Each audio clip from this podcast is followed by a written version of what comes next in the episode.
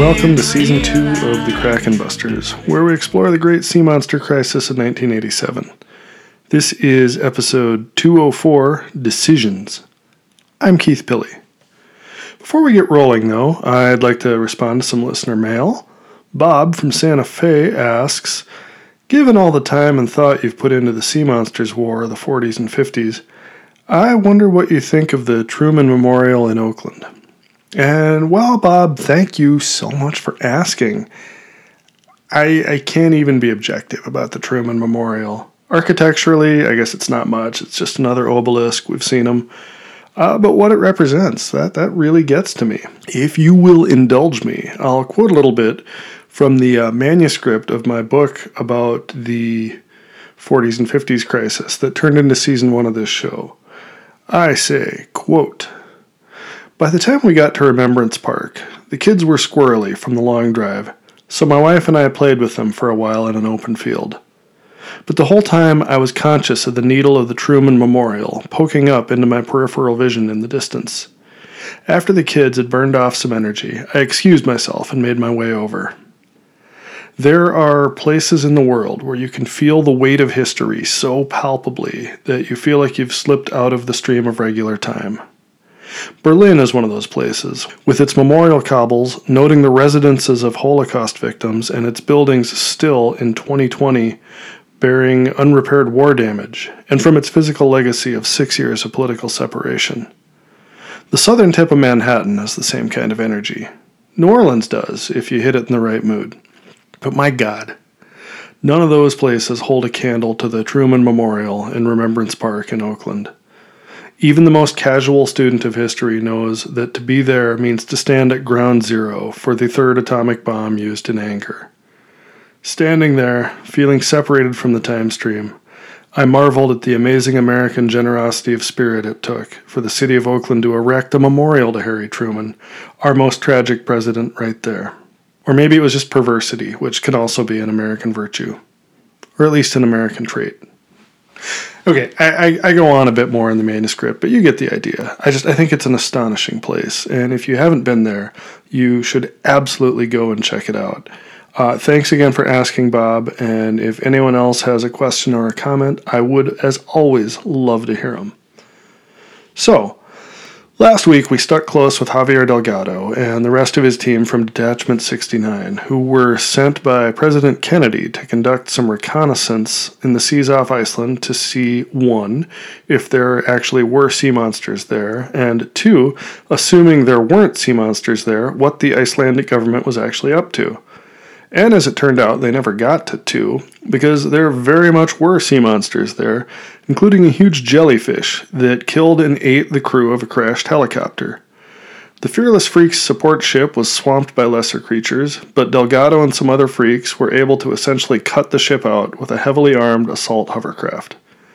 This week, Delgado reports back to Washington that the crisis is real, and Robert Kennedy has some choices to make.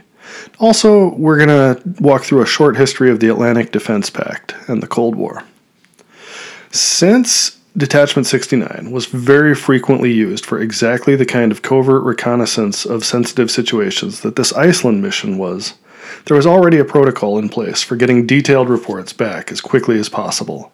The Flag Island, like other military assets that were frequently seconded over to the Freaks, had been outfitted with a special high encryption video conference system that let Delgado and the other freaks on the mission report back in great detail directly to General Abernathy, who could then brief whatever important Washington entity, in this case the President, had asked for the information. This whole system was set up this way, partly for quickness, and partly because even if most of the rest of Detachment 69 wasn't quite as dissolute as Javier Delgado, there weren't too many people on the team who you could count on not to commit some kind of protocol atrocity when they were talking to someone outside of the Freaks family. And 10 times that if we are talking about the president here.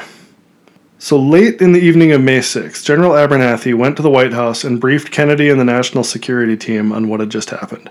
The jellyfish, and Abernathy was now following Delgado's habit of referring to the thing as Prince Jellyfish after the psychedelic bestseller, and the swamping of the Flag Island by lesser creatures, and the loss of the helicopter crew, and, you know, all of that. Um, Kennedy and the advisors, needless to say, were alarmed by this. The discussion at the White House was fast and furious. The team included Kennedy's usual national security brain trust National Security Advisor Burke, Secretary of Defense Inouye, Secretary of State Biden, the President's brothers, former Senator John Kennedy and sitting Senator Edward Kennedy, and Director of Central Intelligence Ron Hughes. Predictably, Inouye argued for an immediate muscular response. The United States had naval assets scattered throughout the North Atlantic. Just have them rally somewhere and then move into the infected zone and, in a great show of force, start eradicating the creature menace. This wasn't 1947. The Navy knew how to fight sea monsters and had much more appropriate weapons aboard every ship just in case of this eventuality. Even the Flag Island had been able to cut its way out, and it had gone in more or less unprepared. This was a chance to deal with the problem head on and look strong and decisive in the process. But the president's brothers argued strongly in the other direction. It would risk political suicide, they said, to make a big public stand against the creatures. Because what if the Navy didn't pull it off? Why risk a public panic over creature resurgence when it wasn't clear if the Navy could handle it? It was one thing to sit in an office and say, well, this isn't 1947 anymore. It's another to actually be in combat, trying out doctrines that haven't been used in 35 years. Rich Trumbull and Kay Hendry had worked with the Navy to run a bunch of war games in the 60s to try to work out what could happen in potential new sea creature outbreaks. The outcomes were always disastrous.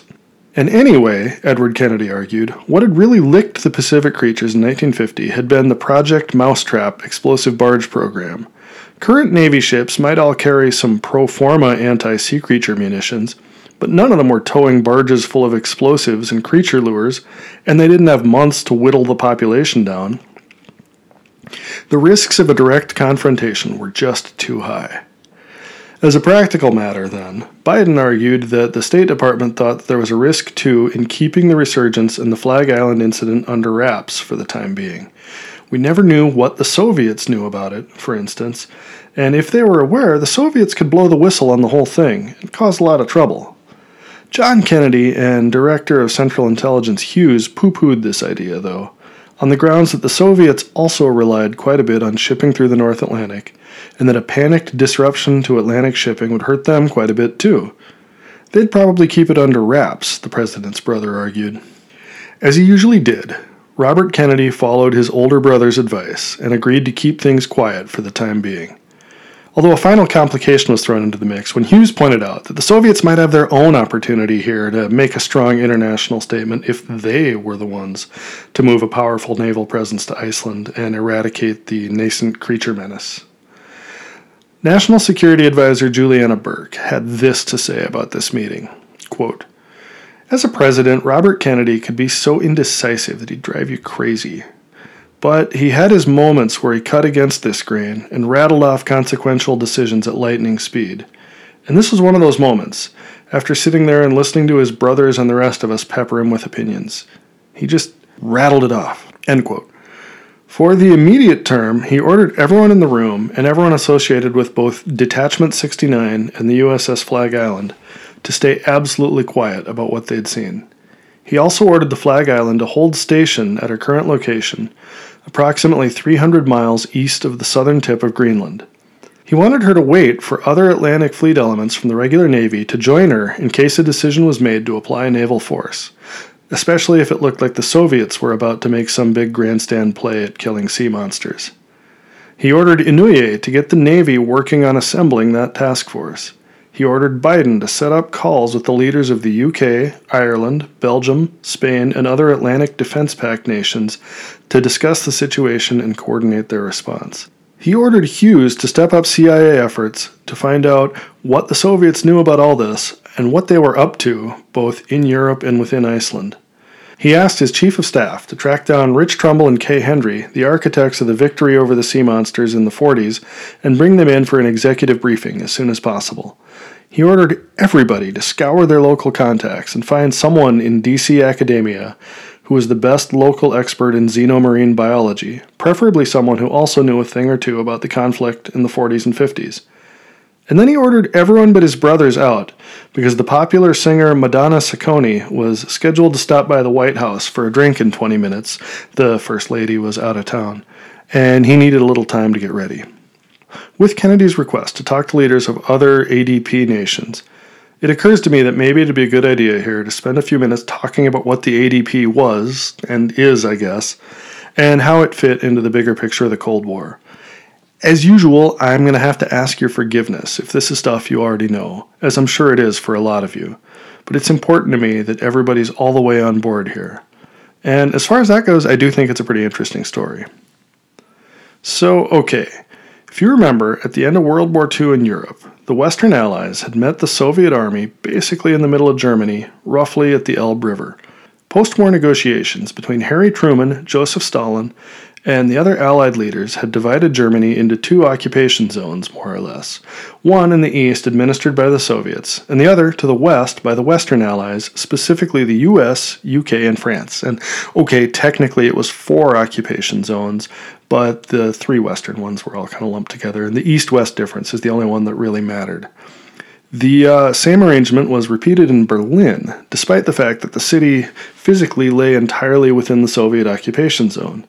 There was some tension around this whole setup, but it seemed like a workable temporary status quo in the immediate aftermath of the war. Stalin had been happy to get help from the West when there were massive German armies occupying most of European Russia, but he'd never really trusted his allies, and he'd frankly just never really stopped being Joseph Stalin, which meant that paranoia and distrust defined his relationship with the West, even during a period of military alliance. Now that the need for that alliance was over, a new set of incentives drove Stalin, and since he had structured the Soviet government in such a way as to concentrate essentially all power into himself, this meant that a new set of incentives drove all Soviet policy. And these incentives all pushed towards expansion, both of formally controlled territory and of influence. The most generous way to look at this is to acknowledge that Russian history, going back for hundreds of years and within very recent memory, if you're a Russian in the late 40s, was dominated by massive, ruinous invasions from the West. So Stalin's desire to absorb and dominate as much of Europe as possible in this light could be interpreted as an attempt to forestall future such invasions. Alternately, there's the ideological lens. The Soviet Communist Party was fundamentally built around the idea of worldwide communist revolution, so you could argue that it was wired into the Soviet state at the most basic levels to try to dominate as many neighboring governments as possible to spread the revolution. Finally, there's the human nature lens. For whatever reason, humans in leadership positions just often seem to have an innate urge to try to control more territory, regardless of their political system, but especially in strongman systems and Stalin was pretty close to the archetypal example of the 20th century strongman. Anyway, you can choose which of these lenses is the most appropriate, and for what it's worth, I think they're all valid at the same time. The important thing is that the war in Europe hadn't been over for very long before Stalin started getting actively expansionist in Europe. This started out with the installation of puppet governments throughout Eastern Europe, including Poland, Czechoslovakia, Romania, Hungary, Bulgaria, and the eastern part of Germany that was then under Soviet control.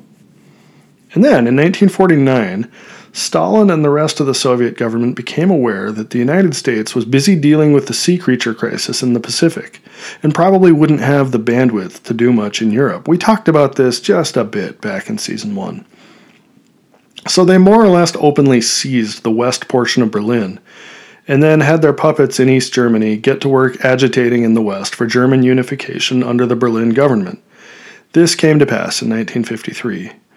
A few more dominoes tumbled throughout the early 50s, with Finland, Sweden, and Greece all falling under Soviet dominated puppet governments. And Italy turned into a hotbed of intense political and occasionally physical struggle between Soviet backed and Western oriented forces. Now, if you remember from season one, at the time of the Berlin accession, President Dewey was unable to do anything about it, and he wasn't very happy about that. I dropped the thread of that story there because we were focused on the Pacific. But Dewey didn't just sit idly by as more and more of Europe fell under Soviet domination.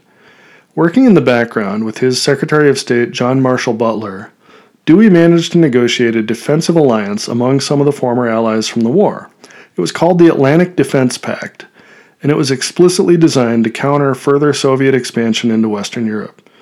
The charter members of the ADP were the United States, the United Kingdom, Belgium, the Netherlands, and Ireland. Iceland and Denmark joined later in the 50s.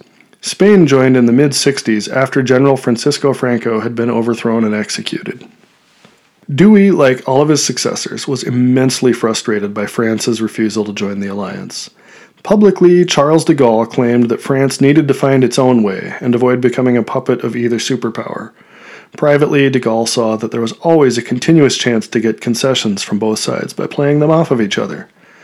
At any rate, France's non aligned nature was to remain one of the major throbbing points of American foreign policy headaches for the next several decades. We already talked about how RFK had done kind of a pratfall on this front early in his term, giving fuel to his rep as a hapless loser on foreign policy.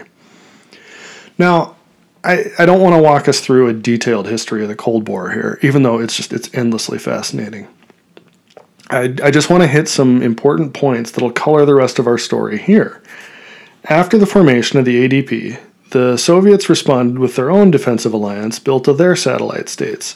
This was called the Berlin Pact because it was ratified in, well, Berlin. The ADP and Berlin Pact existed in a state of constant low intensity standoff, and remember, both are trying constantly to woo the French into their camp.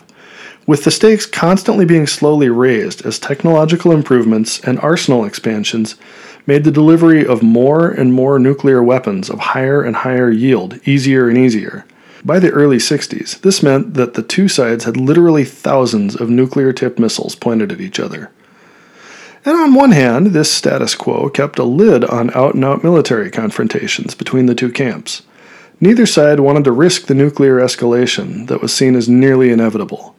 But on the other hand, this meant that the ADP and Berlin Pact were constantly fucking with each other around the margins, through both their intelligence services and out and out proxy wars between client states. And in both of these cases, Detachment 69 and their Soviet counterparts tended to get involved a lot and these actions always had the potential to escalate to nuclear crises.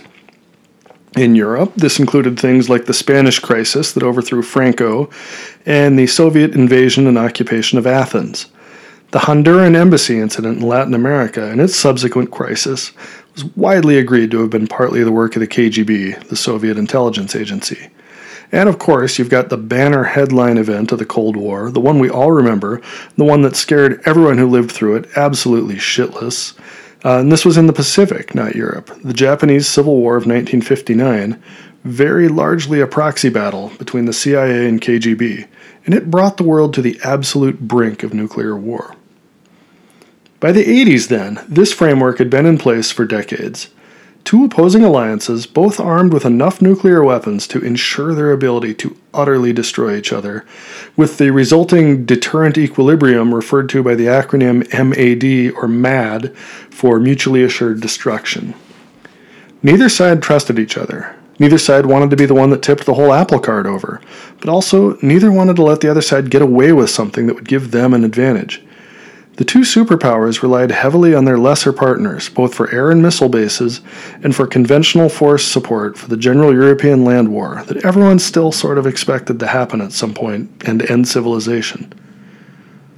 So, this is all why RFK asked to consult with the leaders of the UK, Ireland, Belgium, Spain, and other Atlantic Defense Pact nations. Since this was a defense crisis, and since it would inevitably involve the Soviets, he didn't have much choice but to coordinate with them. And that is about enough for this week. Next week, RFK coordinates with them. Uh, one quick thing if you are digging the show and have any inclination to help spread the word about it, I would really appreciate it. Uh, you know, listenership is great, but I, I got to get the truth out there to more people. You know, it's a it's a crusade, it's a quest. Join my quest. Uh, thanks very much, and uh, be well. Sea